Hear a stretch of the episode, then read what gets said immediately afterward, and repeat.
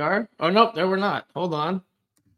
There we are. That's much better. Much better.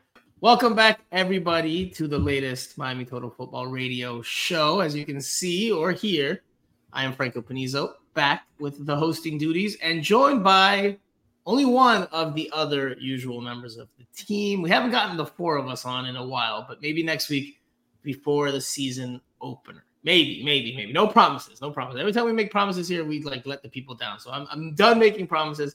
But as you guys can see, and as you just heard through his trademark laugh or chuckle, that is Cinco, aka Island Jose, aka Jose Armando Rodriguez. Jose, yes. welcome back, brother. It's been several weeks. No, it hasn't you. been that long. Hasn't Brother, it's long. been several. It's like two weeks. pods I missed. I don't know, but it's been several weeks. We're overdue by a week on a pod anyway. But Jose, it's good to see you. It's good to hear you. Please fill us in. How are you doing? What the heck have you been up to? Because we haven't seen you in a while. I know. I know you were rights holder Jose again for a little bit there, but yeah, how for the? Dallas game, which seems like you know three months ago. But um, well, I actually was on the pod right after that game. January 24th was the last time you were on the pod. And today yeah. is what date, Jose? What is today's date? It's like two pods. I missed two pods. That's It's it. the day before Valentine's Day. It's el 13 de febrero, February yeah, 13th. Yeah, but you've been gone almost a month. Almost a month. But yeah, no, well, uh, everything's been good. I mean, we we had a lot of fun last week with the uh, Serie del Caribe. It's baseball, but you know, um, it, it's it was a lot of fun. It was a lot of fun. I'll tell you what Dominicans, Puerto Ricans, Venezuelans. Rafa Cabrera probably in attendance. Actually, he was in attendance, right? I think he, I saw that he was in attendance for the for the championship, right? You you get them together, they will show you how to party. It was amazing. You know, the atmosphere at Marlins Park was just outstanding. Unfortunately, though, at the end of the tournament, Andrea got COVID, so uh, the last few days, it hasn't been great. Um, thankfully, I didn't get it, you know, which, you know, by the way, it's the second time it happens that she gets COVID and I don't get it. Um, so, you're lucky, immune. But, um, you know, all in all, she's getting better. She's fine. So, so she'll, she'll recover and she'll be, she'll be at the game on, on, on Thursday. So we'll get back on track fairly quickly. But yeah, happy to be back. A lot to talk about. You know, that preseason was just I think it, it, was exactly what we anticipated here. You know. Well, we'll get there. Hold on, hold on, yes. hold on, hold on, hold on.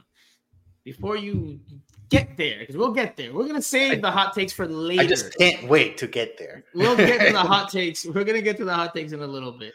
Um, but like uh, like Cara says here in the comment section, get well soon, Ajicita. Yes, well wishes to Andrea. Yes. Yanis, our other regular co-host, obviously under the weather. I think but, she's watching. I think so. I think so. I'm not sure. Uh, I'm looking forward to seeing her in the comment section, and hopefully she has enough energy to put some comments in there and argue with us, even if it's just through letras, letritas, just words uh, or letters.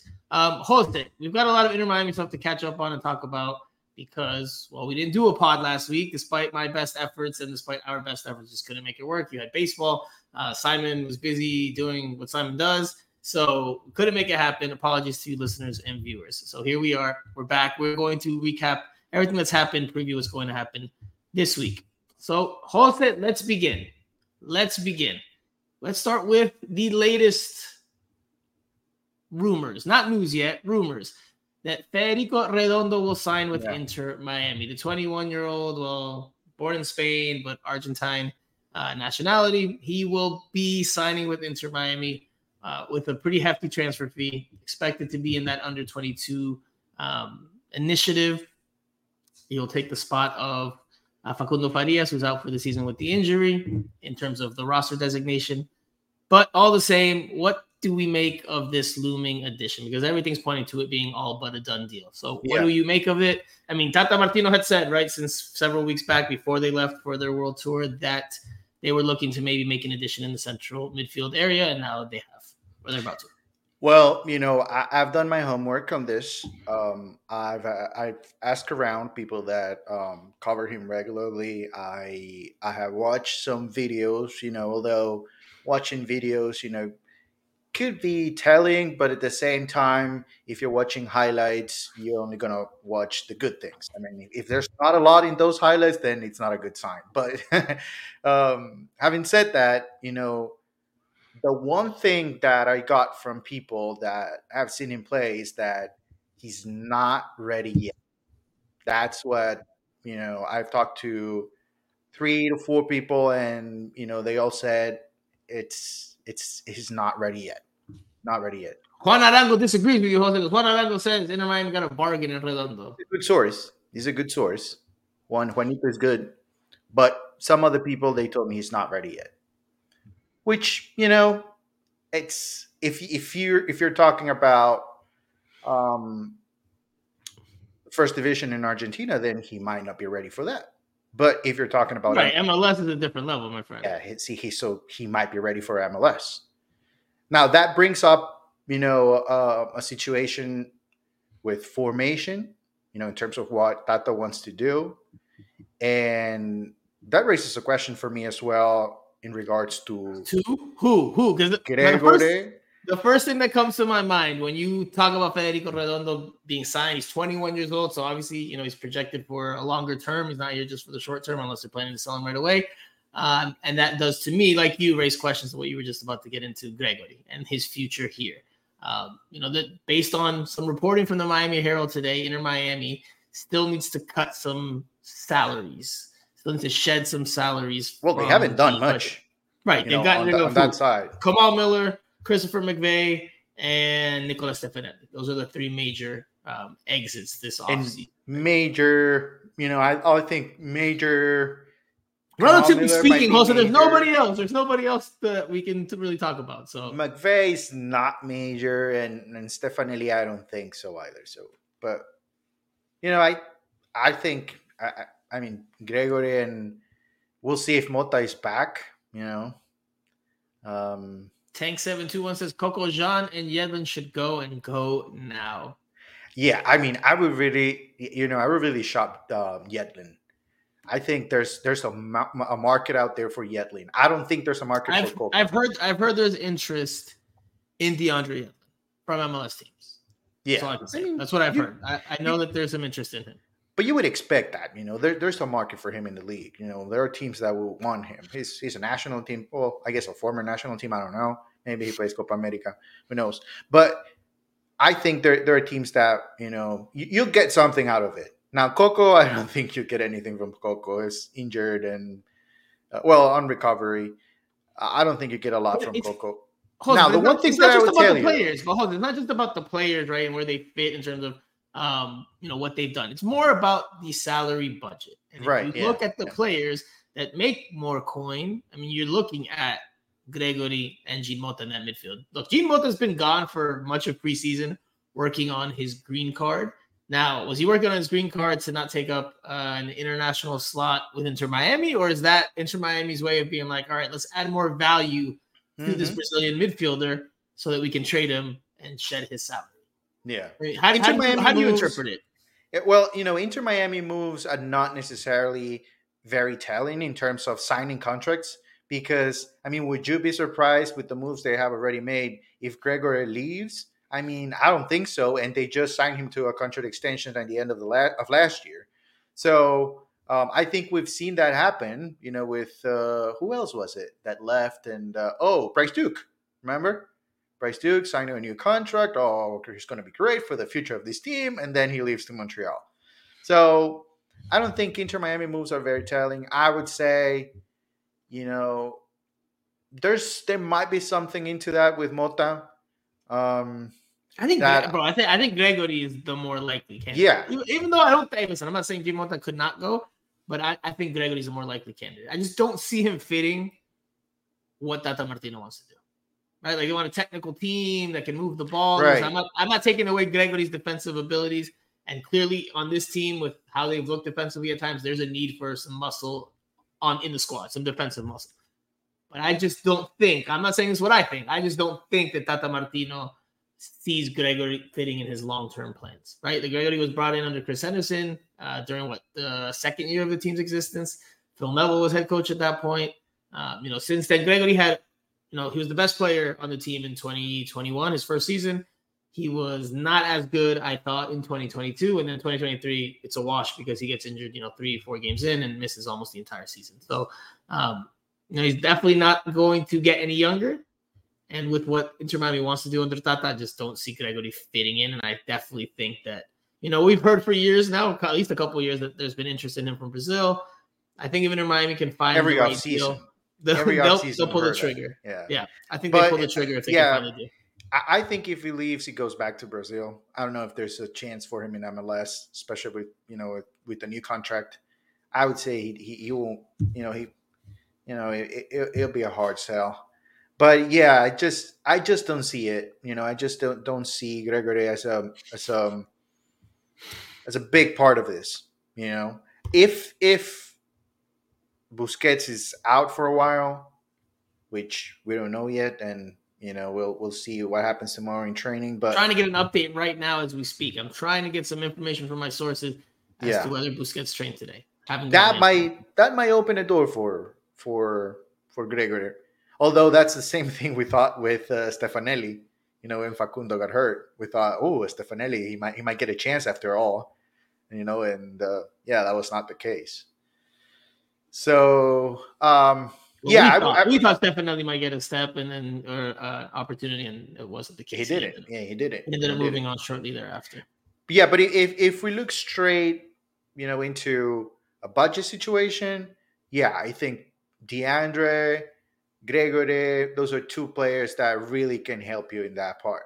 They they because because of their contracts, you know, more than anything else, tactical or you know whatever Tata wants to do. If that that's a Chris Henderson move, I would say. And Inter Miami is reportedly going to pay an eight million dollar transfer fee for this midfielder. So clearly, if you're investing in him like that, you see him um, not just for the short term, but for the medium term, maybe the long term. And where he plays, again, I haven't seen a whole lot of him. I know he's well rated, highly rated, um, but if he's playing that that deep lying type of central midfield role, not necessarily number ten, he's not coming to be a Facundo Farias type then again, if you look at just personnel and salary budget, I think Gregore is the odd man out. Mm, I, I wouldn't be surprised if we see something happen between now and next weekend before the season, or actually next midweek before the season starts. And then Miami does have to get roster compliant in terms of the numbers and making it all work. So um, Yeah, they have to make moves. Yeah. Absolutely, and they don't have a lot of time. They don't have a lot of time. because The season starts uh, in the midweek next week, um, so that means we have to be back early next week. Jose, early. Right. Don't tell me Yeah. on Monday that you have a sore thumb because you were playing Call of Duty all weekend. El lunes arrancamos preseason show. I'm going to try to get all four of us. Hopefully, Andres feeling better. Um, but yeah, I think I think you know that, that there's more moves to come. Uh, that's that much is clear. There's going to be a, at least a couple more exits. We'll see who the odd men out are, but Gregore certainly a, a prime candidate, as is Jean Mota, DeAndre Yedlin probably as well. I don't think there's a big market for Coco Jean unless they like just mutually agree to rip up his contract. I just don't see him um, drawing that much interest. But that would be a buyout situation for me. You know, if it's worth it. I'm saying, is, is Von Hill really going to be like, let's buy out Coco Jean, like let's have him on the roster, um, you know, as uh, Well- the 23rd, 24th player on the on the 30 man roster, and if you need him, you need him at some point.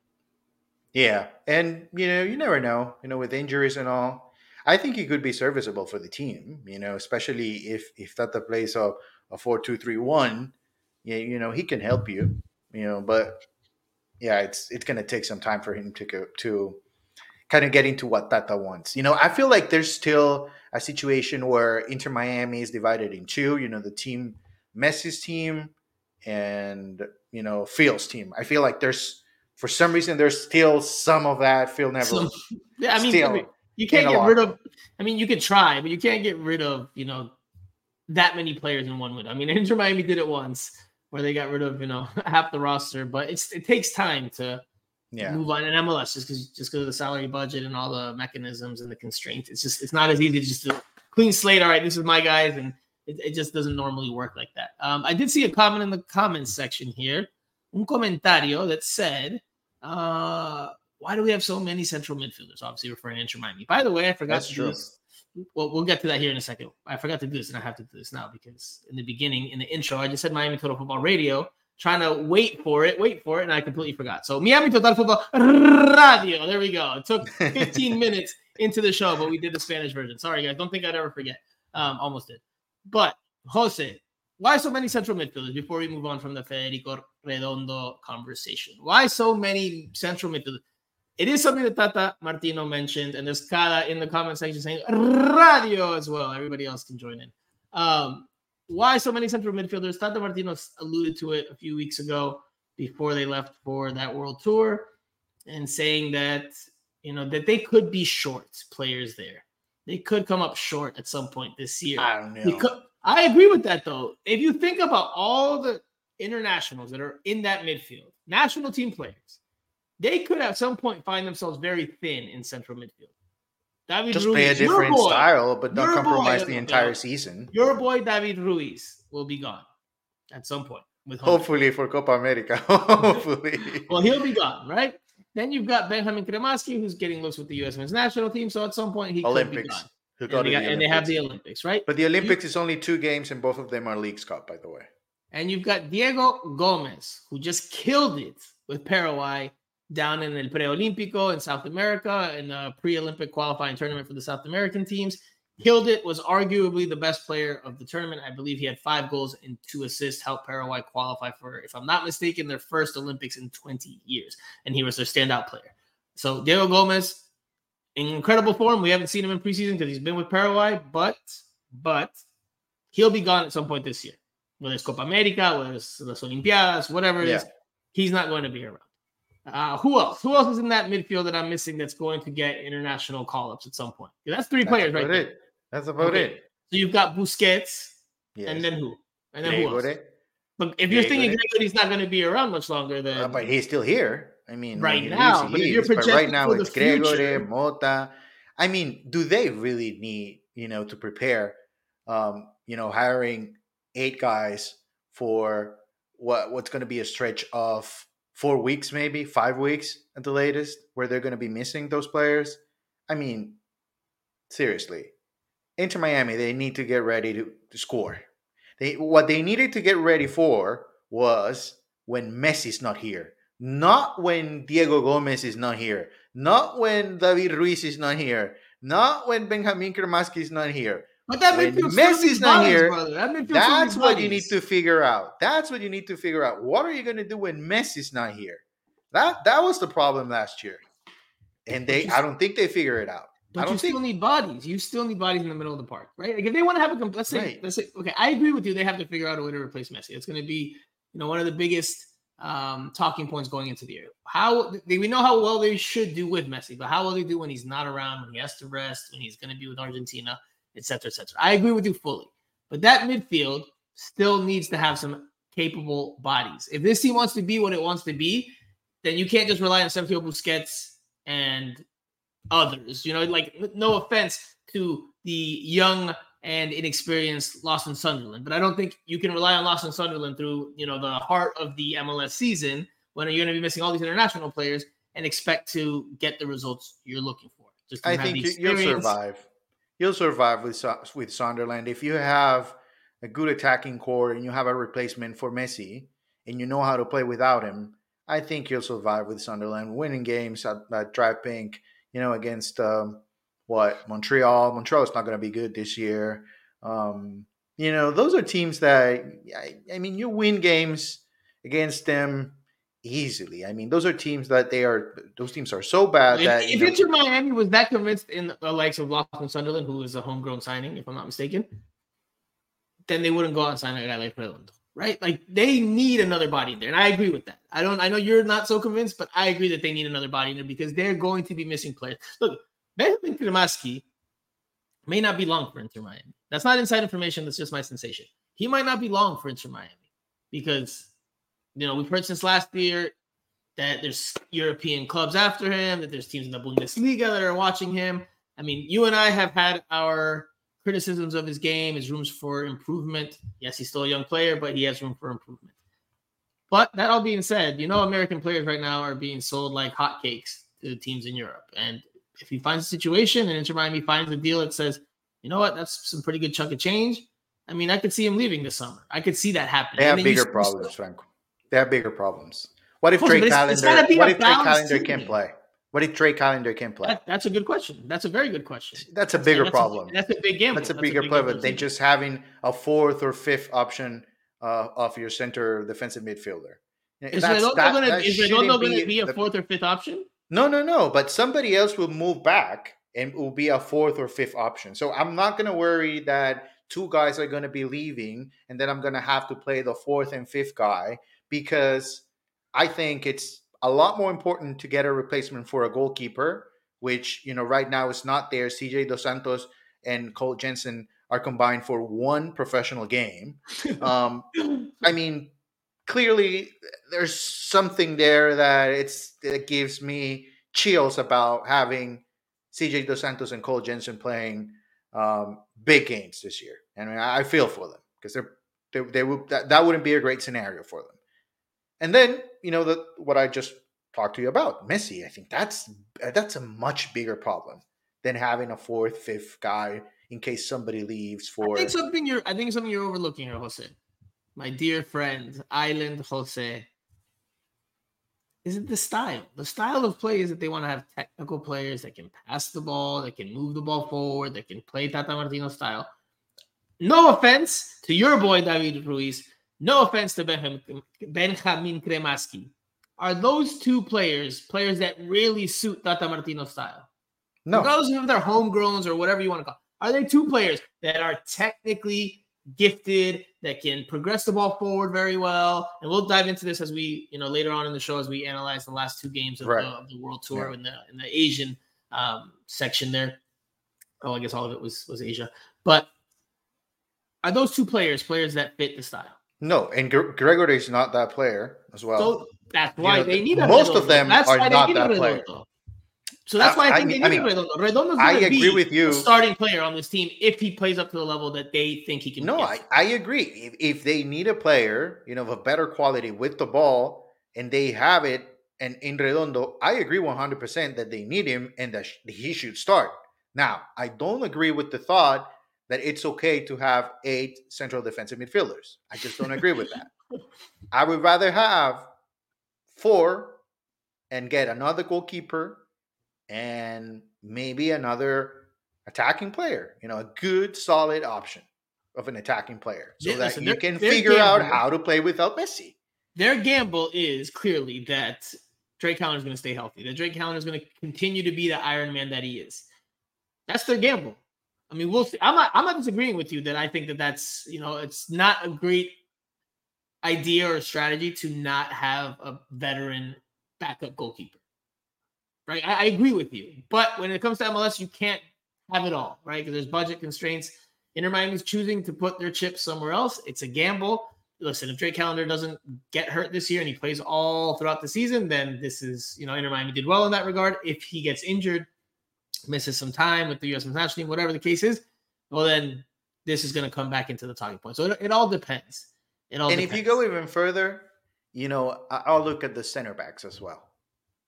You know, that's another situation that will be a lot more concerning for me. You know, I think Aviles playing with with um, a four man backline, he struggled last year. You know, he might show some progress in 2024. Who knows? But as it stands right now, I don't know that that he'll he'll succeed there. My guess would be that he will struggle.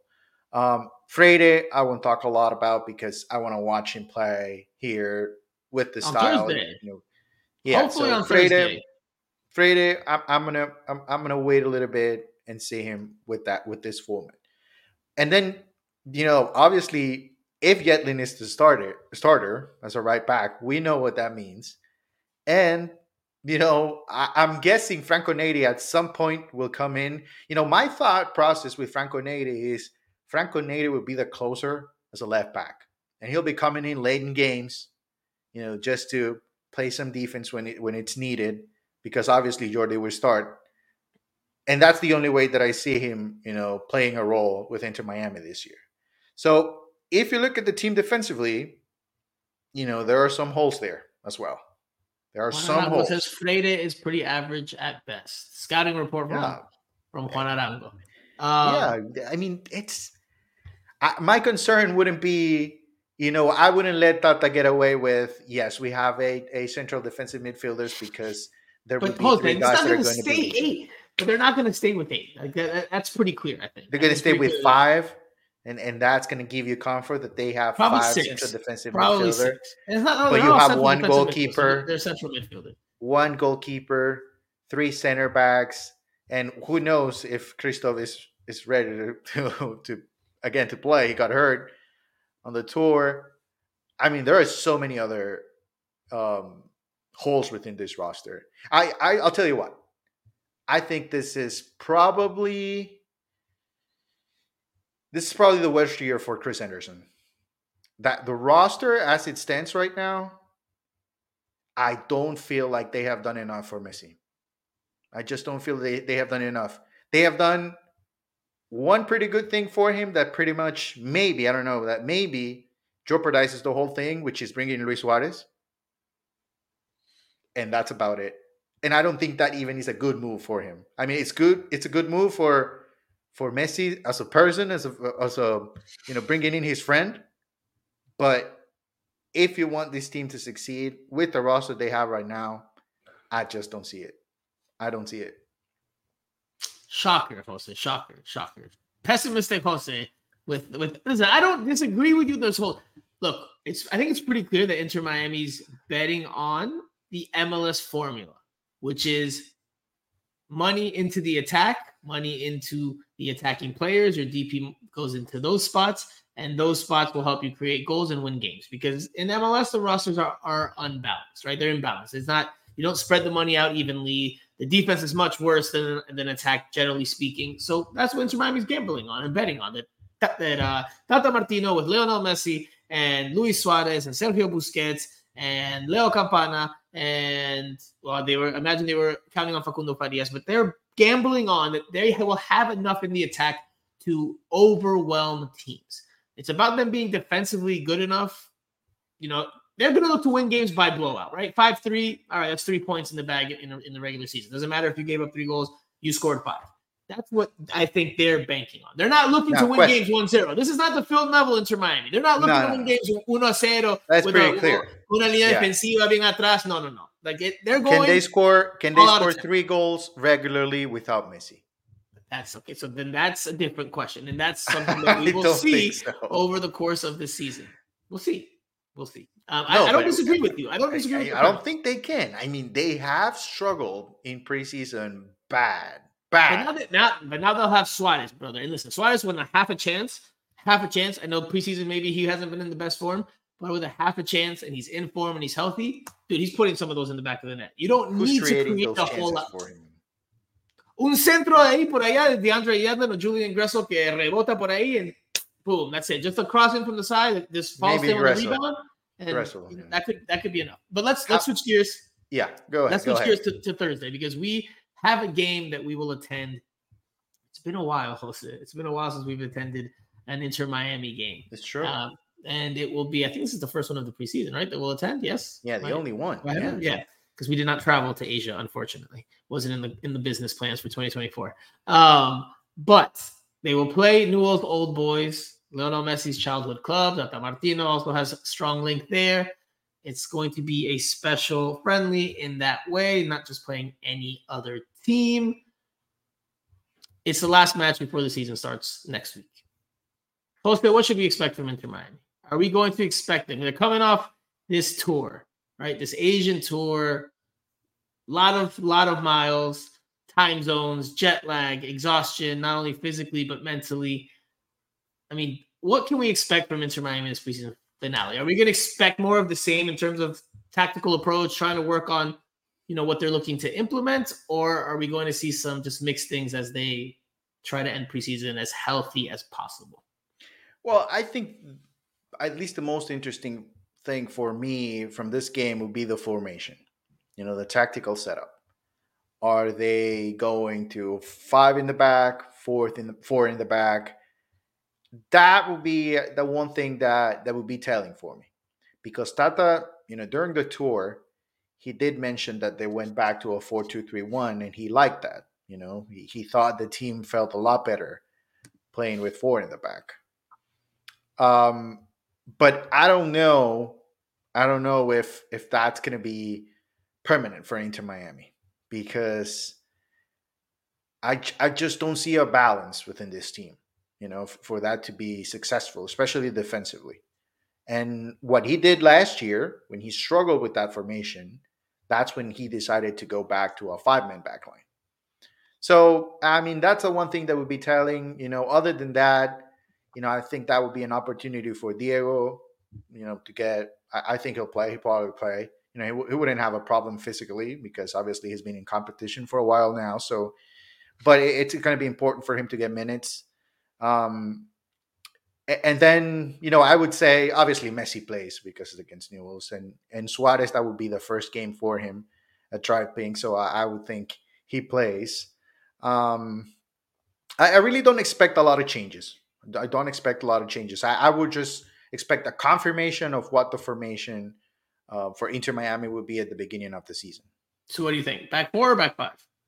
I would say back four. Yeah especially for this game. I don't expect Newell's to be aggressive. And if I'm not mistaken, and maybe if one is still listening, I think they have a game on Monday. I think Newell's they play on Monday. Well, they're still in the middle of their of their season, and they just got beat, you know, four to zero yesterday by Racing, if I'm not mistaken. So yeah, but they had a good start though. They had, last time I checked, they had a good start. I think they, they won the beat. first. I think they won the first. They just games. got beat 4-0, Jose, and now they've got to come to South Florida to play a friendly. That I mean, to them, it's going to be nice to be part of the picture with Messi there and all that and all the, and that's the hoopla. But that's about it, right? Like the, for them, I mean, they're gonna they'll, they'll van a cobrar, right? They're gonna get a, a van a facturar. They're gonna get a mm-hmm. nice little chunk of change for their appearance. They'll get a nice appearance fee for making the trip up here and making this friendly happen. But I mean, by and large, there's not much for them. This is really for just sentimental and business for Inter Miami, as well as one final tune-up for in terms of on the yeah, this preparation. Is a safe game. This is a safe game, not as safe as the Hong Kong game because that was the absolute worst. You know, I agree with you know the people complaining all in all, but it would be disrespectful for Messi to play that game. I'll tell you that. Which game? The Hong Kong game. But we're gonna wait, wait, wait. We'll get there. Wait, wait, wait, wait. We're not going in chronological order. We're going in backwards order this time, um, or something like that. Uh, maybe the Back to the Future type thing, where you go 1985, 1955, then you go all the way back to the past and come back. Anyway, um, Jose, Jose, we'll get there. Um, look, Nicolas Freire has to play in this game, right? You didn't see him at all in the tour, yeah. in the what I was calling the cash grab world tour. Like you didn't see him at all. He didn't make an appearance they showed, you know, Inter Miami posted on their social media channels today that they were back in training and back at home. Freire was in one of the pictures that they showed. I absolutely believe he, he believe he plays tomorrow. I, I agree with you. I think they go four at the back. I don't think they've looked good enough with the five man back line. I don't think they have at least the personnel that's either experienced enough or healthy enough to play the five man back line. I think Tata Martino has kind of come to that conclusion. Again, I'm not saying they'll never play the five man back line, but I think going into the season, it's going to be that four man backline, which is funny enough, Jose, because if you and I had talked, you know, six, not even six months ago, well, maybe six months ago, October, November, when the season was coming to an end, everything that Tata Martino was saying going into 2024 was that, you know, they're probably going to go with the five man backline because it mm-hmm. gives them more defensive solidity. And we were, you and I were betting on that being the preferred look going into this year. But yeah. with the changes that they've made and the additions that they have not made, and the performance they put forth with that personnel. I mean, Noah Allen's been playing center back. I mean, we keep talking about that, but Noah Allen's been playing center back, and he's clearly not a center back. So I think I agree with you. I think they'll play forward the back. Uh, it'll probably be Aviles and Freire. That's what I would imagine. Uh, you know, Christoph, he's kind of teetering in between starting some games, not playing another game. So uh, I think it'll be Freire and Aviles. Who else will you see? Gamer classes would like to see Motan Gomez to see some play as well, even if that means sitting Boosie. Well, I don't even know if wow. I don't even know if Boosie's going to play in this one. There was no yeah. there were no pictures of him training today, right? And this is not like this is a regular season game where they want to be covert and be like, oh, well, he's not going to play, or maybe he'll start, but we're going to keep it under wraps so that the other team doesn't get the sporting advantage. I don't think Boosie's going to play from the yeah, injury so. that he suffered in that most recent game against Vissel Kobe, which we'll get to, but obviously, if we're touching on the subject here, Sergio Busquets suffered an injury in that. Uh, looked pretty bad at first, but he did walk off under his own power. The initial reports coming out of Inter Miami camp is that it's not as serious as it as it looked or as some people feared. However, just because it's not overly serious and doesn't mean he's going to miss six months, does not mean that he will not be out for you know a month. A month, yeah. Maybe. I would expect a month. And we haven't got you know how with all the other injuries, well, not all of the other injuries, but a lot of the other injuries, we got updates, right? Facundo Farias injury update, full time yeah. injury update. But now with Busquets, it's just like, oh wait a minute, I guess they're tired. I guess the people that put out the injury reports, they're still jet lagged from you know traveling across three time zones in Asia, so they couldn't put out a report yet on Sergio Busquets. We'll probably get some answers tomorrow. Uh, there is availability on Wednesday morning, so a little Valentine's Day morning session that we will be at. There will be a press. Co- there will be a press conference afterwards with Tata Martino and Robert Taylor. Robert Taylor is going to help promote the Newell's Old Boys game for whatever reason. Um, yeah. Anyway, uh, you shake your head. I agree with you. Um, Jose, how many minutes does Messi play? He's he talked about. Actually, we're going to listen to it. We're going to listen to it. He talked about how he felt tired. Now, this was from an interview he did in Tokyo, in Japan, about a week or so ago. The audio is poor. So don't blame me. This audio is, is not on me, it's not my fault. Listeners and viewers, I promise you, no es mi culpa. It just is what it is. And Messi already speaks slow as it is. So that with the low mic levels just doesn't make for a great listening. You're going to have to really, really pay attention. If you're doing anything else right now, if you have your phone up, if you're on TikTok, if you're on Twitter while you listen to us or while you watch us, just put it down and try to focus really, really closely because otherwise you're probably not going to hear what Lionel Messi has to say. We will paraphrase, of course, for you guys that don't speak or understand Spanish afterwards. Hola, buen día. Bueno, nada, estamos contentos de estar, eh, yo personalmente, de estar otra vez acá en, en Japón. Es la primera vez que, que me toca vivir, venir. Ya, ya tuve la oportunidad de, de venir en diferentes, diferentes momentos. y nada, cansado también un poco de, de toda esta gira que, que, llevamos y con ganas de, de jugar el último partido antes de, de, de regresar a casa.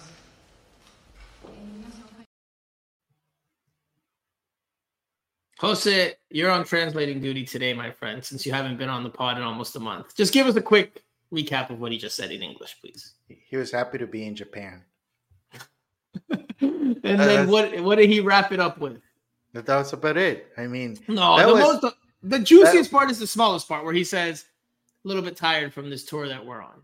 Yes, that that was probably the worst press conference I've seen. That was the absolute. I mean, it was just. And and the worst part, and what, what I fear is that that was the our only chance to, to speak to him in six or seven months, maybe. And we missed it. We were in Japan. We were not in Japan. That was but it is what it is. I mean, I think we already know that he's tired.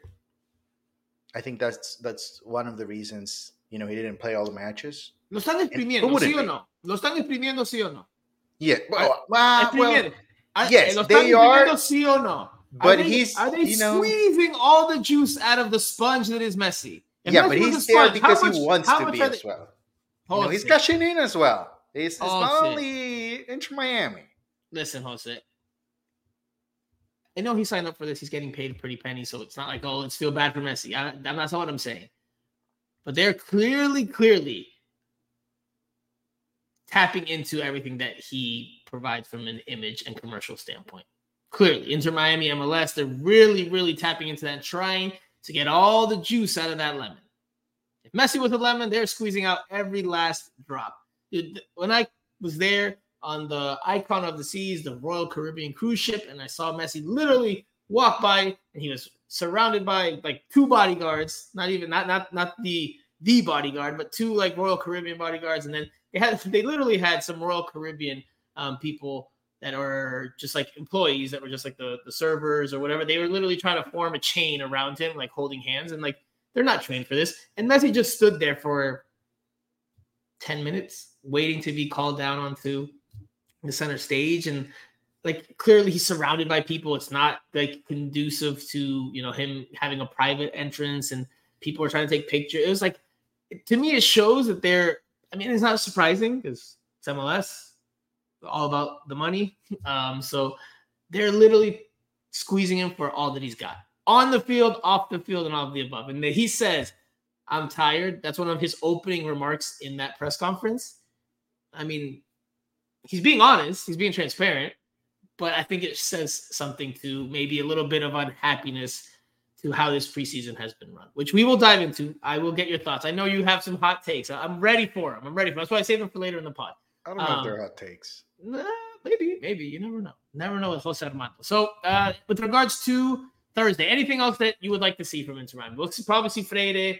Uh, we'll probably see Diego Gomez. Messi, how many minutes does he play? 45? 60? No, I think he plays. He plays ninety. I, th- I think he plays the entire game. Yeah, I mean, it, it's going to be a fun game for him. You know, nobody's going to hard tackle him. I mean, if anything, he'll probably get pictures. And um, nah, I mean, it's going to be an easy, game, safe game. Again, it's just a safe game for Messi. Right. You no, know? you don't expect the same intensity that we saw from the teams in Asia, is what you're saying. Yeah, no, the, the intensity all. at which so, those games were being played, and they were friendlies, but it did not feel like they were being played like friendlies from the opposing teams. Like those teams wanted to prove a point. Those teams wanted to show Messi up. Like you could see in the goals that they scored how much it meant to them. You could see when you have multiple players across different teams doing the Cristiano Ronaldo celebration yeah. that like they're really trying to stick it to Inter Miami. They're really trying to stick it to Messi. So. Yeah you could see. Yeah, I, no. I, I, agree with you. The intensity level, and I'm sure there'll be conversations had, you know, with with uh, Newell's old boy going into this one. Like, hey, it's just our last friendly before preseason. You know, let's right good run out, yeah. but let's let's let's not be um, foolish here. Let's not be overly intense. Let's just play at you know de uno al diez. Let's vamos a jugar en un cinco, un seis. Let's play at a five or a six. So let's not let's not take this into um, third or fourth gear, right? Let's let's try to keep this as easy as possible, as smooth as possible. Look, if you look at that Sergio Busquets injury in the Vissel Kobe game, like if it wasn't, I mean, it wasn't preseason friendly, but if it wasn't Inter Miami versus with Messi versus Vissel Kobe, would that player have gone in that hard on that tackle? No, well, ball? no, no. I don't first think so. Off, I don't. First so. off, I think that's not in the Japanese player Osako. I think that's on on Busi. I think he's late to that ball and he steps up where he didn't need it to. He did, he did just didn't need to step up at that time. He step he steps up and he's late, and then he exposed himself, and that's what happened. I don't know, man. It's pre, if it's preseason game, you don't necessarily need to go into that challenge, right? There's but no way he can stop at that point. You, you don't have to put you don't He's have to put your you don't have to put your studs into the ball. Like I think it is. I'm not blaming. Him. I'm not saying there's malintent, but I think there is such a desire and such an intensity that these preseason games were played at that it led itself lent itself to that. Like it lent itself to players going to tackles that maybe they wouldn't otherwise if it was a different team. If this was, you know, the Portland Timbers, shout out to Phil Neville, the Portland Timbers versus Vissel Kobe, the other player is going to be that motivated to go into that loose ball? Maybe not. Maybe not. That's just listen. That's just my my sensation. No, yeah, definitely. Teams were playing at a, at a different intensity you know. And even even when Inter Miami tried to match them up, they just couldn't. Especially the first 15 minutes of I think the both the Al Hilal game and the Al Nassr game. That was my goodness. I like this from Gusechi, 72 in the comment section. Milking Messi. That is what they're doing. That's the best translation for what I was saying before. They are literally milking Messi on and off the field. And we'll see if they don't change that, if they don't, I, I think if they don't manage that in a different way, that you know, you could see Messi on, on fumes mentally and physically come summertime, especially after the Copa America, especially after you know what's supposed to be a very busy summer. So my prediction is that Messi will play his last season in MLS with Inter Miami in 2024. That would be my prediction. That that is uh the prediction pod is next week, and you're already dropping bombs. Yes, on this week's pod, Jose and I and I told you this last year, and you said, "No, nah, he's gonna be here for the World Cup." I think he's thinking through, like for just from nah, I think commercial standpoint. Okay, We'll see. That's a that's a bold prediction. That's a bold, bold, bold prediction. Uh, anything else with regards to tomorrow? Maybe we'll see Gregore. Maybe we'll see Jean Mota. If we don't see certain players play, I think there we will have something. Conversation. Yeah. Right. I think Right. I think Gregore has looked uncomfortable. Don't you agree? I think he looks uncomfortable. I think not- he's he he's trying. Fit. He doesn't Yeah. fit what they He's want not a to good do. fit. They Yeah, don't fit. yeah. He doesn't fit what they want to do. Um, all right, Jose. We've talked about the potential signing or the looming signing. We've talked about the upcoming match. I agree with you. Four three three is what I think they'll go with. Um, I think Messi plays sixty to seventy minutes. I think they'll give him a standing ovation. He'll come off the field and they- they'll give him that that moment. Um, So you're expecting more Newells fans then? Is, is that why he's going to get in the standing ovation? just you know, you know, Inter Miami, spe- in MLS, they're all about the photos. They're all about the The video. They're all up, they're all about the moment of sending it um, through but why would media. they give him a standing ovation at the end of a preseason game?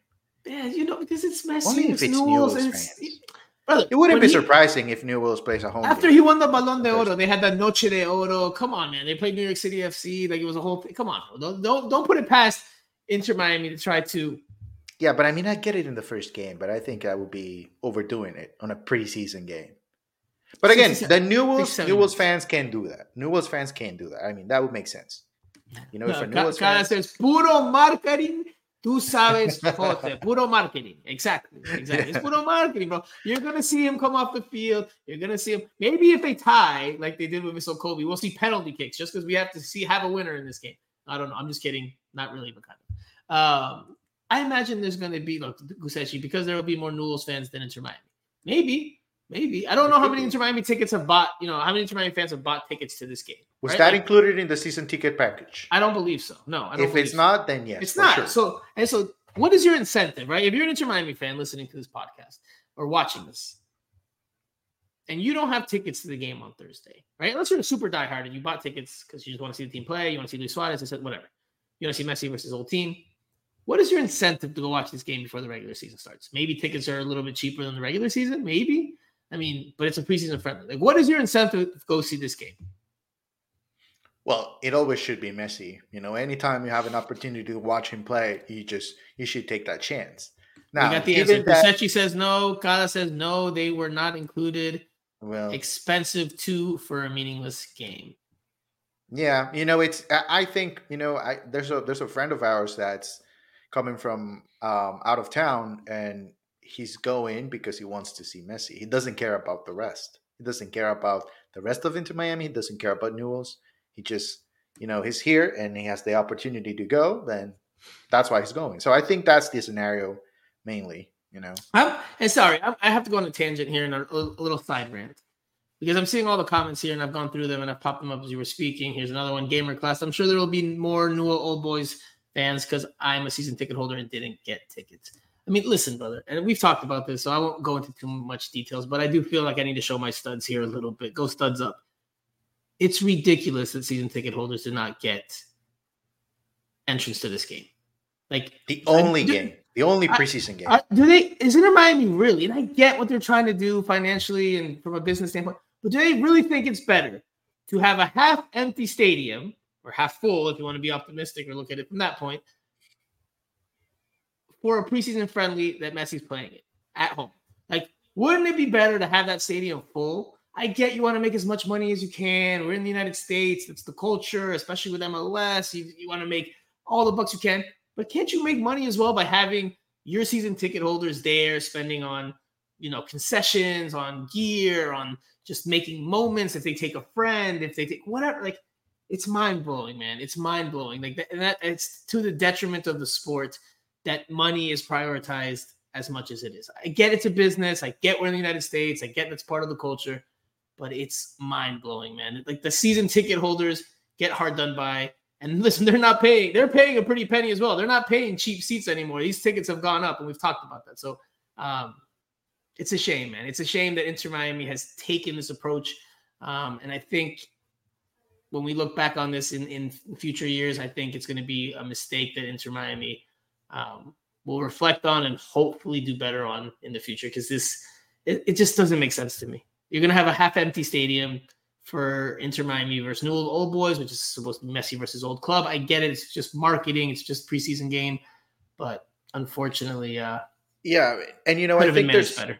you know that conversation, you know, with this match being Messi versus his old team, that only really applies to you know the Argentine community here because that means absolutely nothing for the rest of the continent, really. I mean, you can go closer and you know, if you ask an Uruguayan about that, he'll probably tell you, "No, I don't care. I, I, I want to go watch Luis Suarez. That's what I want to do." You know, so I, if they're relying on that, you know, maybe there's a huge fan base here for Newell's Old Boys, and, and they can pack the stadium, and maybe they they know that already. well, maybe all the Argent- Argentino junior players, or sorry, fans, will come out expecting to see a sighting of Federico uh, Redondo. Maybe, maybe. Yeah. maybe you know. We're gonna see all the Argentino juniors, we're gonna see all the Boca Juniors, all the River Plate fans are all gonna come out just to to see Newell's Old Boy versus Inter Miami. Yeah. Eh, yeah, I think that would be a, good opportunity, you know, to get everybody back in the stadium. Maybe, you know, sometimes they change protocols, you know, in terms of parking and all that. So that would be a good test, especially for, you know, season ticket holders. You get them an opportunity at that game, see some international um, flavor to it. It's not official, but, you know, it's a team that you're probably not getting another chance to watch in your life. So, you know, some people might be inter- interested into that. I mean, if I'm a season ticket holder as a Honduran and I go as a fan, yes, I'll go watch Newell's if I get this, uh, if I get the ticket as a season ticket holder. Now, if I have to pay for it, you know, you're gonna Newell's old boys. They they really have to, you know, get a, a really good signing. uh, Dude, things are go- expensive in this economy this day and age, brother. Like, Yeah, listen, I mean, and if you have it that like that, then you know, kudos to you. I'm not criticizing you, but it's hard for the average fan to be like, you know what, on top of the season tickets that I may be paying for, now I'm going to spend money on this friendly. Plus, by the way, if I want that new Inter Miami season, uh, the new Inter Miami home jersey, that's going to run me another almost two hundred dollars. Like, it's gotten. I get it. We've talked about the economics of it all, but it's it's literally, I think, disrespectful. I think it's disrespectful. Yeah, um, but agree. anyway, we'll, we'll we'll keep it moving. Here, Kyle, here in the comment section, the little kid that said El Inter de Miami es una mierda. Ha ha ha. And normally I don't curse, uh, although that's been changing a little bit on the pod as of late. But if you yeah, haven't heard seen, you last if, time. if you haven't seen the clip, yeah, you know what? It's 2024. A little curse word here, a little curse word there. Never hurt nobody um, or anybody. But if you haven't seen the clip, there is an Argentinos Juniors fan in Argentina that's like he got interviewed on TV solid, by a- by a- by a reporter, solid and they asked him about his feelings that Rico Redondo um, is moving on to Inter Miami, and he and he's like all sad and dejected, and he's like, "Do you like, do you like it?" And he shakes his head like, "No." And, and like, what would you say to Federico Redondo to try to convince him to stay? And he's like, "Hey, and he's got his Argentine accent, like, "Hey, Inter Miami es una mierda." And then she's like, "Oh, so mucho." The reporter's like, "Oh, that's too much," but like. You know, he was all. It's really funny because of how young he is, and you don't expect that to come. If you haven't seen it, um, look it up. But oh, I, I keep saying Federico. My bad. Fernando. Fernando. Before I get crucified here in the comment section, Fernando. I keep saying Federico. I have to get Federico Higuaín out of my head a little bit there. Used to the used to the Federico Higuaín, not Fernando. Um, but anyway, all right, Jose, it's time. I know you've been waiting for. it. You've been chomping at the bit. Yes. Talked about Let's go. signing. We talked about the upcoming game. We get to talk now about the end of the Cash Grab World Tour. Jose, I mean, the biggest question, of course, and I think, you know, by and large, it's unanimous, or by and large, there's a consensus in terms of the opinion on what it was. But I, I expect you to give me a balanced take. Actually, I would expect it if you were Simon. I expect you to be a little more pointed in your remarks, but try to give me as well rounded of a picture here. What were your thoughts on the overall preseason tour, international tour? Well, I think we talked about this before they left. You know, we we didn't expect this to be something um, something productive on the sporting side. We knew they would get a lot of money out of it, and we knew that was the priority. Even though Tata Martino did put it out there as as if they had a plan that would be beneficial for the sporting side of this preseason. Now, again, remember, this is preseason. You're trying to get ready for the season. I don't think they did. I don't think they did. I don't think they.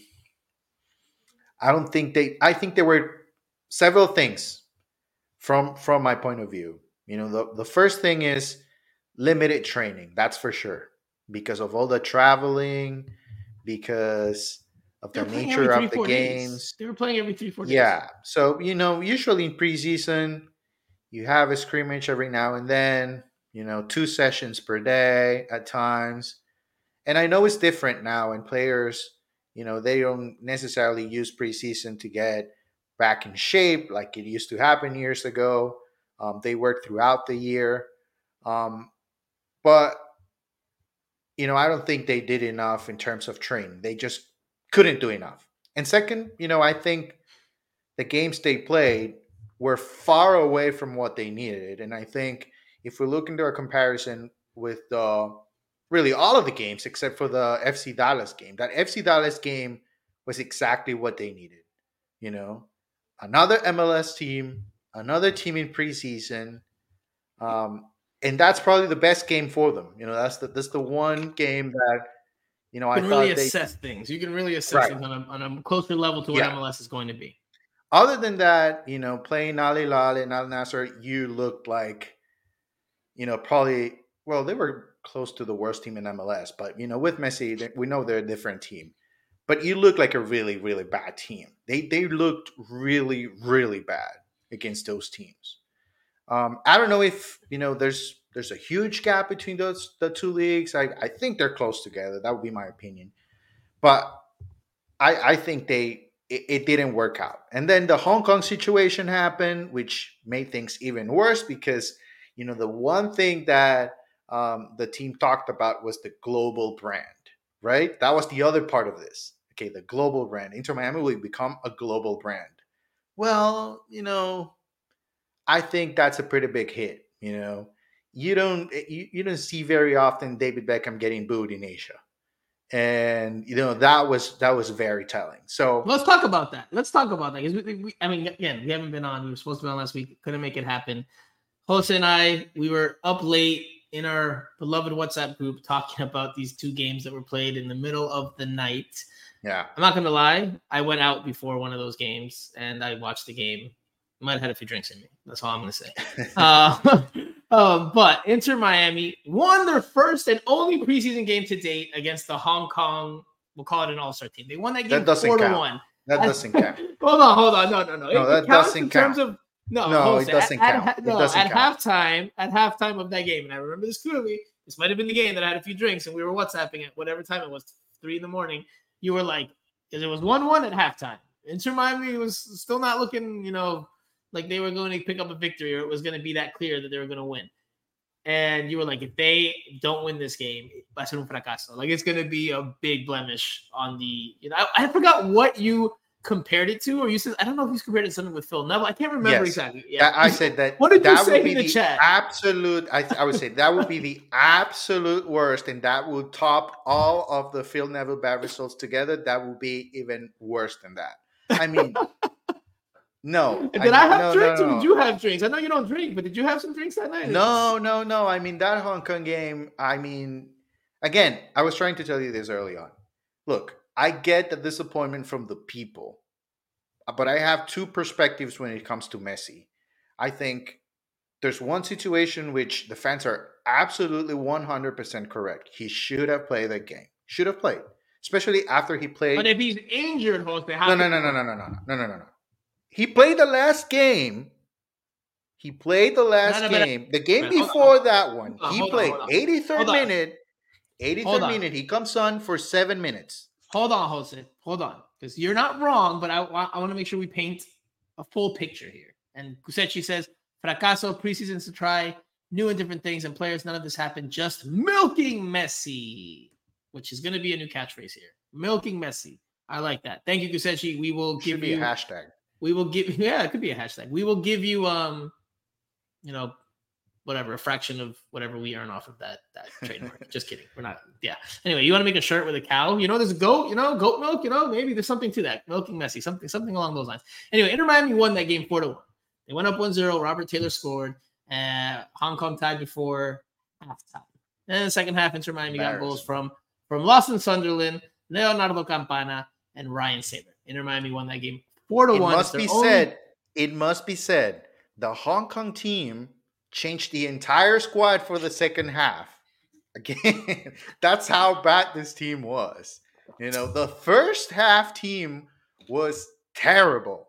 But and terrible. They, kept, they were level with Inter Miami. And they were they had a 1-1 draw. Second half, the coach they had no sessions, nothing at all. That was like terrible. Second half with the entire new squad. Amateur, that's where amateur. Miami amateur, amateur, yes. as my as my late dad um, would say. Amateur. An NPSL team, an NPSL team will probably win five or six nil against that Hong Kong team. An NPSL team.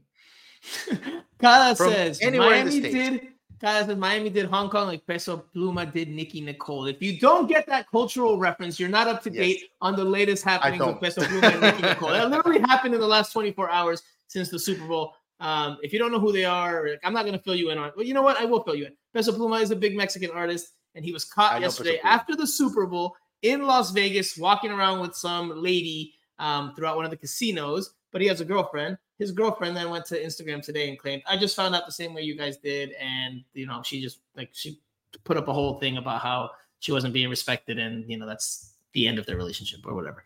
Um, so good job, guy. Very good cultural reference, pop culture reference there. Um, and we've got a funny comment here from Tank 721. I got nipples. Can you milk me too? Meet the parents. Good reference. Another good cultural, pop culture reference there, although that one's a little bit more of a throwback. Um, Jose, sorry, we got to get back to the point. Messi played that game against Al Nassr yes. after not even being listed on the bench. Yeah, right. Like okay. he was apparently injured. He was not listed on the roster. Then, for whatever reason, that graphic got deleted, and then he was on the mm-hmm. roster on the bench. He plays the final few minutes of that game. Somebody Despite made a call. Oh, someone definitely made a call. And We talked about, and I talked about with Simon on the last pod. A few days later, they're in Hong Kong. Now, obviously, there's a lot of hoopla. There's a lot, we haven't really gotten into this. I think we're going to go long on this week's pod because we have to dive into this.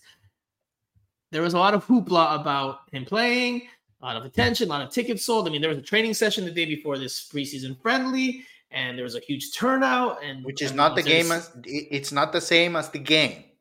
Correct. You know, it's not the same. It's not the same.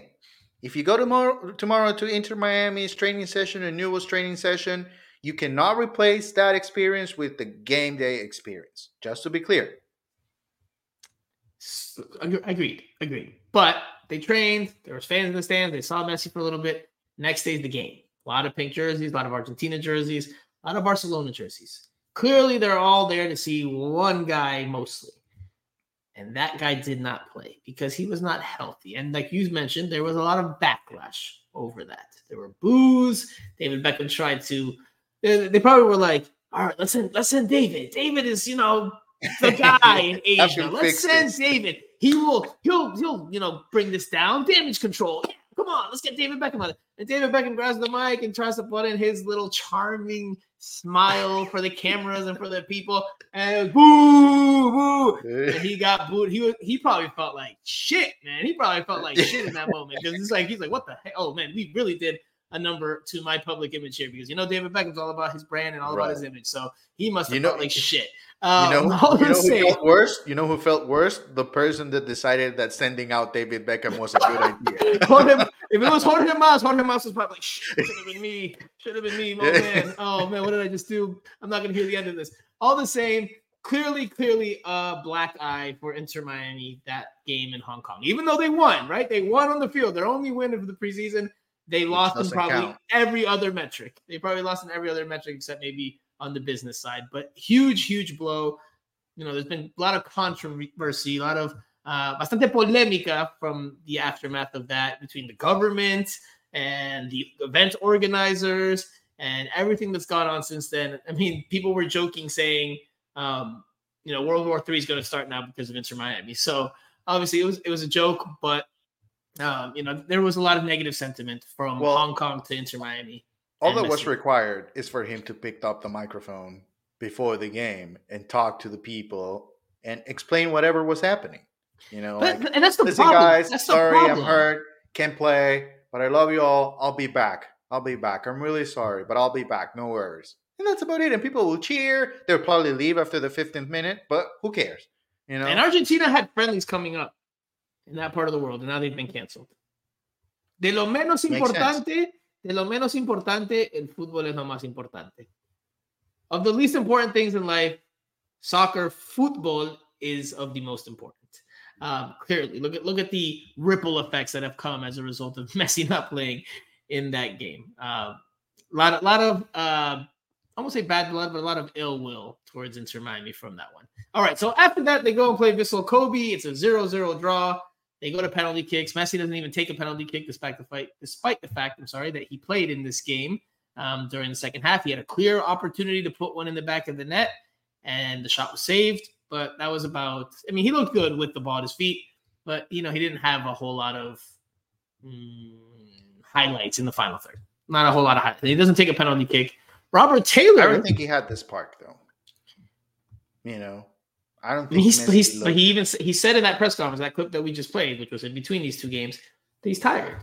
He's fatigued. I mean, he's not young, tired. bro. He's, he's not, but he's not a young man anymore. He's not a Yeah, young he- guy anymore, right? he He's needs got a to lot take of care of himself for Copa America. there's a lot of tread on those tires. And Inter Miami, you know, they're milking Messi. Lo están exprimiendo. So, you know, did he not have that spark? I mean, he's probably also not at 100%. He's probably also, you know, holding himself back a bit. He should have played two minutes for the Hong Kong people. Two minutes. Although that would be, I'm gonna contradict myself, but I just wanna, I just wanna point out that what I'm about to say relates only to the horrible decision of playing an amateur team.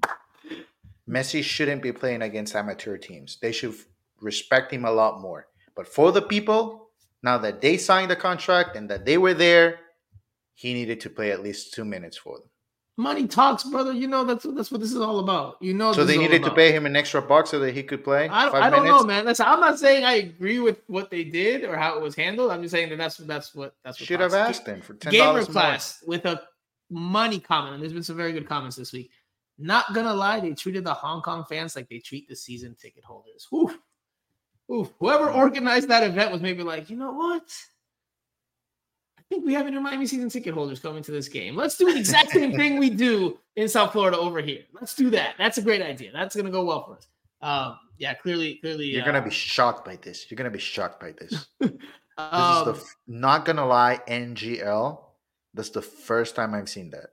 come on, Jose. You gotta get with your abbreviations, man. I don't know. I don't know. Come on, man. Um, as Mike V says, Messi didn't take a penalty kick, but Robert Taylor took two and he missed twice. and that was literally, and you see Messi laughing on the broadcast after he misses, after Robert Taylor misses the second penalty kick. I mean, I couldn't believe it, but it was a bit humorous. So I don't know if I give Messi um, some leeway there because it was humorous. But I mean, as your teammate, you want to laugh at your teammate for missing two penalty kicks. Eh. It's a preseason By the friendly. way, the attendance for that game was horrible. For the um, Vissel Kobe game, did you notice that? I mean, it wasn't great, but No, it was terrible. It was terrible. It was like, I think like over sixty percent of the stadium was empty. It was, it was. I think it was too big. You know, too big a stadium for that for that event. well, they thought they were going to do more. Clearly, And Um, probably after what happened in Hong happened Kong. in Hong Kong, that absolutely, absolutely plays plays a part in everything. Like people are like, I'm going to spend my money if Messi's not going to play. Um, you know, same thing with the Dallas game, right? They put the Dallas game in a big, big stadium, and yes, it was raining, and yes, it's winter, and yes, this and that and that and this and this. It was five o'clock, whatever you want to say, but it didn't get anywhere close to capacity. So Yeah. clearly, clearly, and this goes back to the initial question. Clearly, this preseason tour, as we said from before, was a cash grab. It was all done to bring in money, bring in revenue, of course, expose the brand to different markets. And if you want to measure it by that, then you know, then you're clearly an Inter Miami employee. If you want to measure it by the overall picture, I mean, on the field, they didn't look up to par. There are a lot of questions for this team heading into the season as a result. I can't imagine morale is at an all time high given how they've played over there and how tired they must be with all the miles that they've accumulated and traveled. And on top of that, you've got some bad PR in terms of how things were handled for some of these games. On top of that, you've only picked up one win. You got crushed in um, in Saudi Arabia by Cristiano Ronaldo's team. I mean, this tour was for me, for me, nets very negative, very negative. Yes. If all, yes. if, if listen, if all Jorge Mas, Jose Mas, David Beckham, and you know Xavi Asensi care about uh, or cared about during this preseason tour, what they prioritized was revenue. You know, having cool pictures in other parts of the world and having cool social media posts, and that's all they cared about for Inter Miami. Then you know, job well done for them. If the sporting side matters, then they can't be happy with the decisions they've made. But when you get greedy, So there's- what there's do we judge Asensi for here? So that that's that's something I said with Simon Evans. I'm going to repeat it again because to me, Xavier Asensi hides in plain sight. If you don't know who Xavier Asensi is, you've very likely seen him on the broadcast. You very likely have seen him around. He is the chief business officer for Inter Miami. So in, in essence, he is in charge of all the business decisions um, for Inter Miami. Right, like he's the Chris Henderson on the business side. He has a lot, a lot of answers to provide. He should be faced with lots of questions. However, the man hides in plain sight. He rarely ever does an interview. He has never, plus you can correct me if I'm wrong, although I don't think my memory is that bad. He has never once spoken to us, the local media contingent. Never. Nope. Never.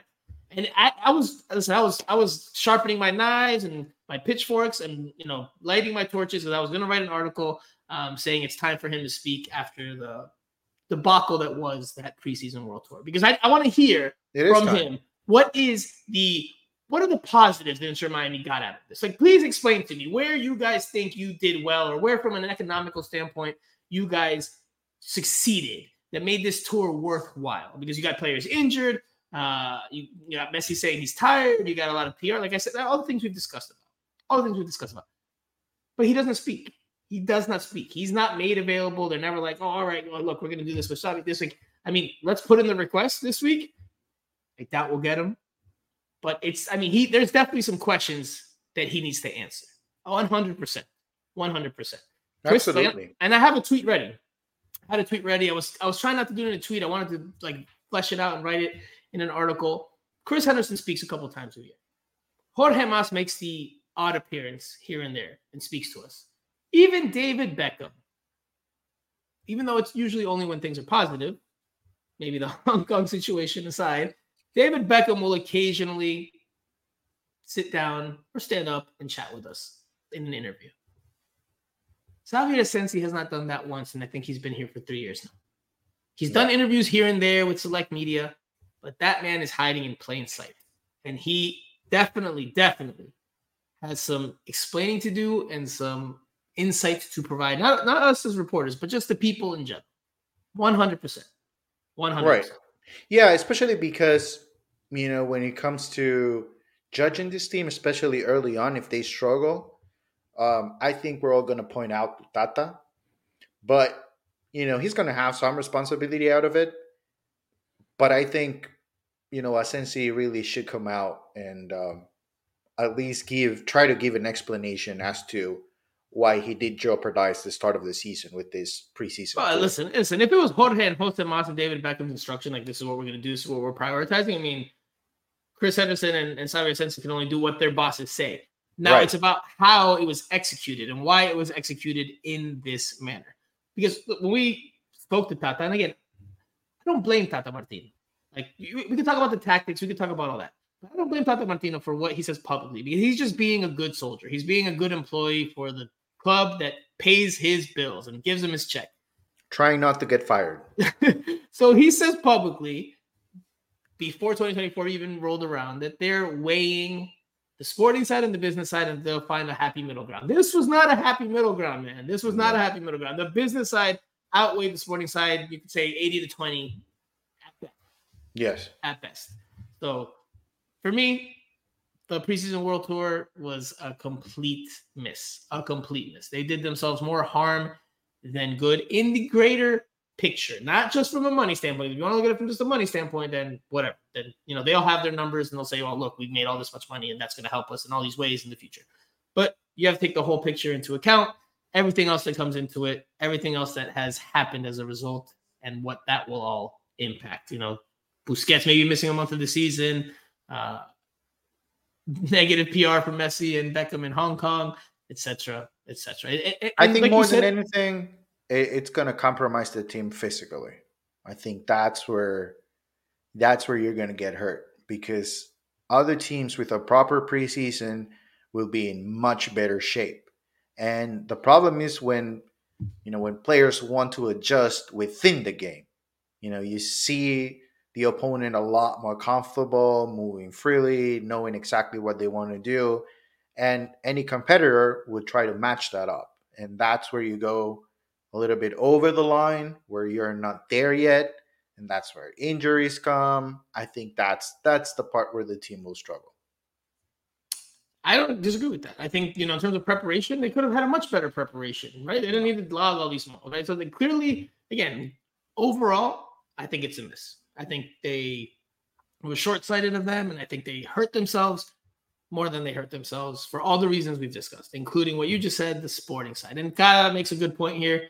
Team lacks so much in simple communication. As you said last year, they got mad at you for reporting on scores of preseason games. Yes, although my hunch is that that came from Phil Neville more so than just the organization itself. I think Phil Neville um, wasn't too happy that I was getting preseason results and couldn't figure out where I was getting it from. So that maybe made for a little bit of tension in, in the staff and within, you know, the inner workings of Inter Miami that reporters doing his job and getting information that for some reason that they don't want out. I mean, there are preseason results and goal scores. Like it's it wasn't like tactical, it wasn't lineups, it wasn't starting, you know.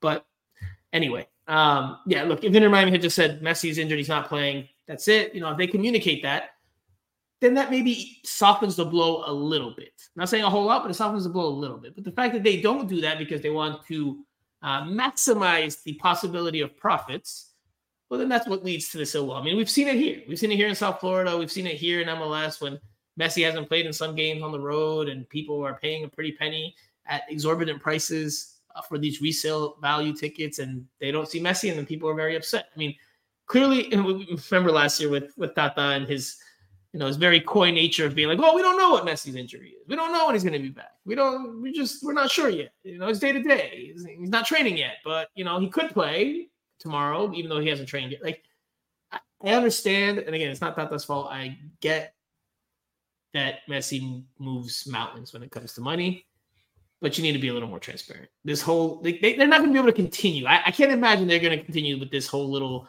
um, charade every time he's on the defensive playing. Like I can't well, imagine that continues. People are not going to put up with it this year. That's what I'm saying. Like, I can't imagine this continues. I can't imagine this yeah. continues. If they start they going that way, realize it. People are just going to go ahead and say, "Okay, then I'll watch him next time."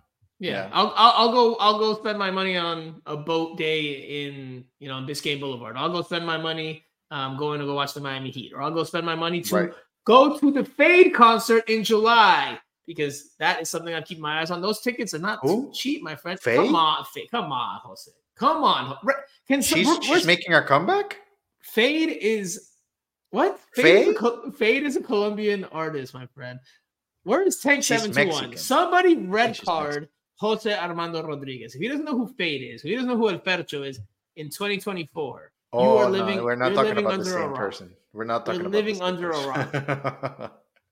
We're not talking about the Jose, same person. It's Karol G's boyfriend. Come on, Jose. Come on. I know Carol G. I know Karol G. If you know me, you know me. You know that Ferxxo is top notch, bro. Look at this. This is what I'm saying. Gamer class. Feid. Let's fucking oh, go. Feid. Let's go. Feid. Bien, gamer class. Muy bien, gamer class. Feid. Oh, fade, fade. this is even funnier. This is even funnier. By the way, great job, gamer class. You have good taste in music. Uh, Tank 721 gives you a blue card. He gave you a blue card, the first ever blue card in Miami Total Football Radio's history. You have been. I'm sorry, card. I don't know who Feid is. I don't Dude, know. I know Faye though.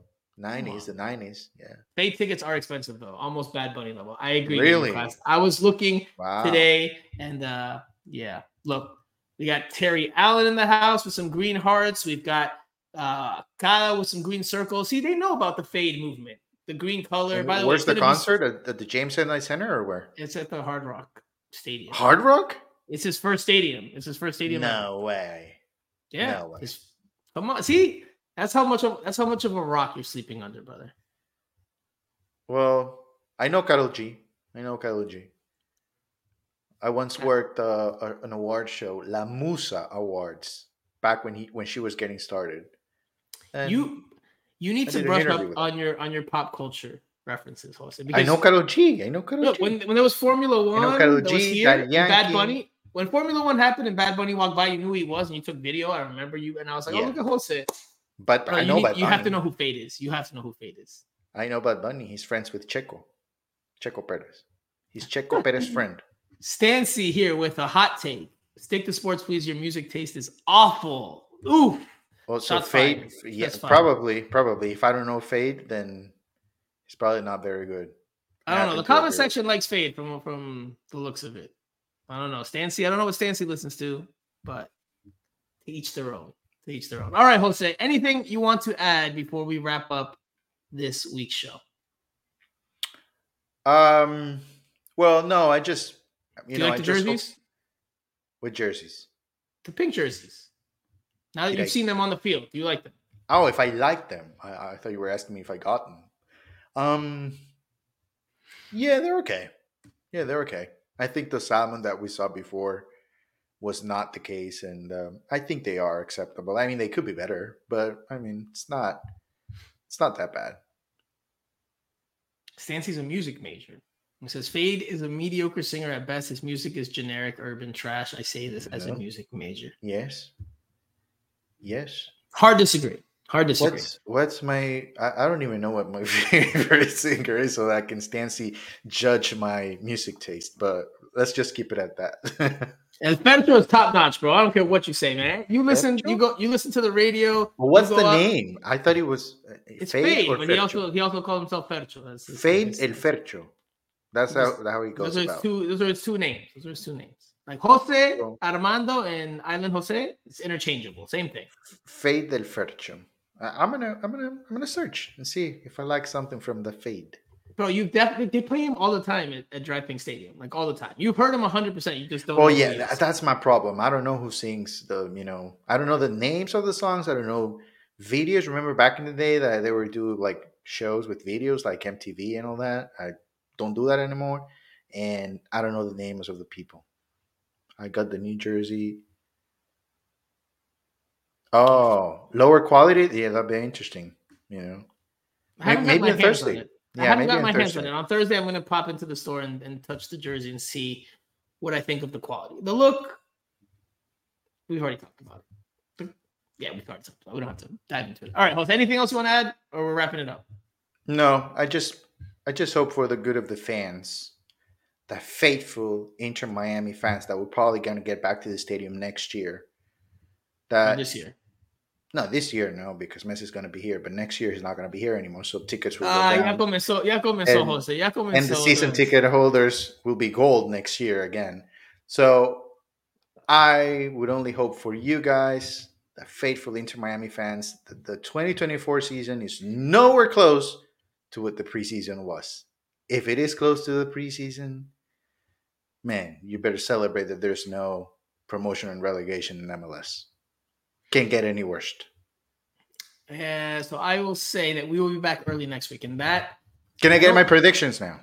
For, Or should no, I for wait? what? No, I have them ready. next week. We're doing that next. What pre? What we're doing prediction for Thursday? What are you trying to predict? No, for the season. I'm ready. No, no, no. You that that's you're now obligated to be on Monday's show because that's the only way you get your preseason predictions in. Otherwise, you have to tweet them out and whatever. Because if you want to put them out there, that's next week's pod. We will have. I have them ready, predictions for though. next year. I have Well, them ready. Keep them ready for next week. So next week, I want to Early next week. one.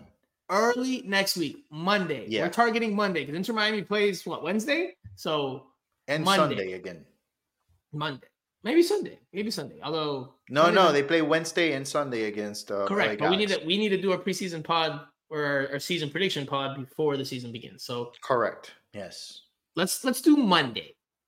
Monday. Maybe maybe Sunday. Outside chance for Sunday, but let's let's tentatively say Monday. All right. Well, we're gonna leave it there for now. We're gonna leave it there for now. We appreciate you guys for sticking around. I know we've gone long, but we had a lot to talk about. Um, Shocker. Every time I'm on, we have a long pod. well, that's because normally that means that you weren't on the week before, so that means we've missed some Yeah. stuff. And you want to you know, a whole bunch of stuff that we already talked about. It's So, on. yeah. Yes. Uh, I will put it on Jose Armando. No. All right. So that will do it for this week's show. We'll be back again early next week. That is a promise. That one I will promise. More, maybe more curse words. Maybe I'll bring up the Colombian rum again. We'll see how it goes. It's a new year. It's a new year with Messi here. You know, there's no there's no rules anymore. We just do whatever we want here on Miami Total Football Radio. So for Jose Armando, I am Franco Panizo. Thank you guys for tuning in. Enjoy the game on Thursday if you are going. Otherwise, we will talk to you guys again next week.